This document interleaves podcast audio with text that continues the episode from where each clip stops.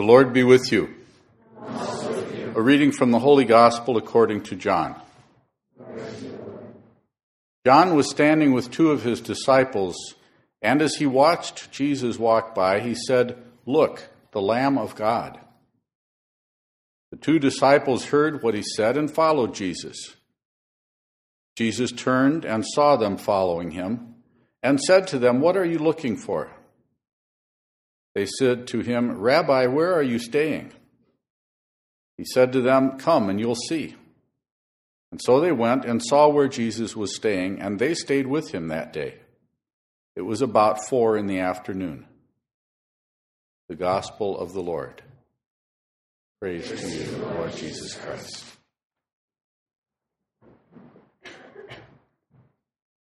I think many people in our world religious people, particularly, go to the Bible looking for answers. I think it's more important sometimes for us to go to the Bible, to the Scripture, looking for questions. And that's what we have today. We have a question. It's put to the disciples who were following Jesus, the disciples of John the Baptist. But it's down through the centuries addressed to the church, addressed to the human community, and addressed to each one of us. What are you looking for? And each one of us, I think, has to answer that in his or her own heart. What are you looking for?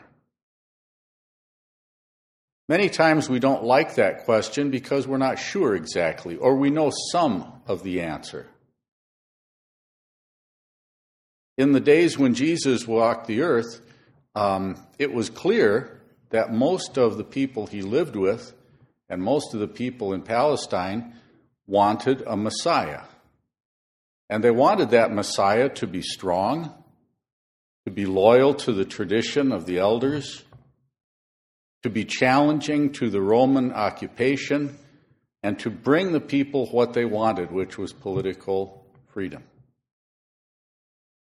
They knew very well what they wanted. And Jesus didn't do it for them, which is ultimately why they rejected him. He knew what they wanted, and he knew that what they wanted, he was not there to give them. But what about the disciples? They may have wanted much the same thing uh, initially, along with a share in power when the old order was overturned. Sitting on the right and the left of Jesus, that was what James and John said. They would like to be on the throne with Jesus. They would like to be rewarded And Jesus said, I can't do that for you. That belongs to my Father and not for me. There are things, in other words, that Jesus would get in answer to that question, What do you want? that he can't help us with. Because that's not why he came. But there are other things that he can help us with. What do you want? I want to be more real as a person. That I can help you with. I want to be more compassionate to the world around me. That I can help you with.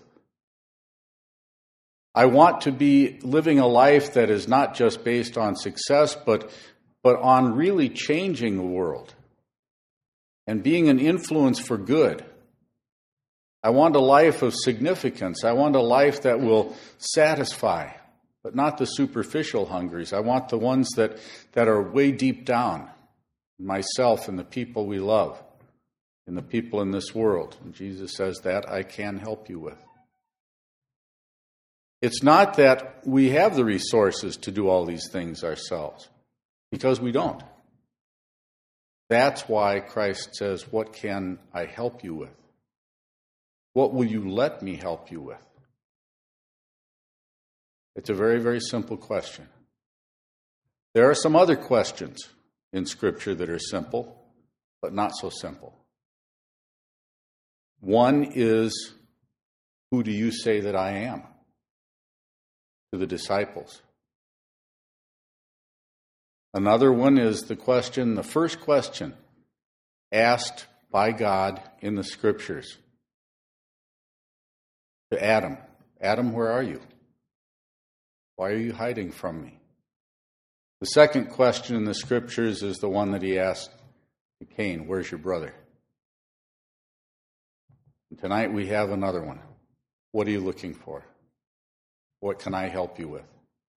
My suggestion is that as this week continues, you try to answer that question.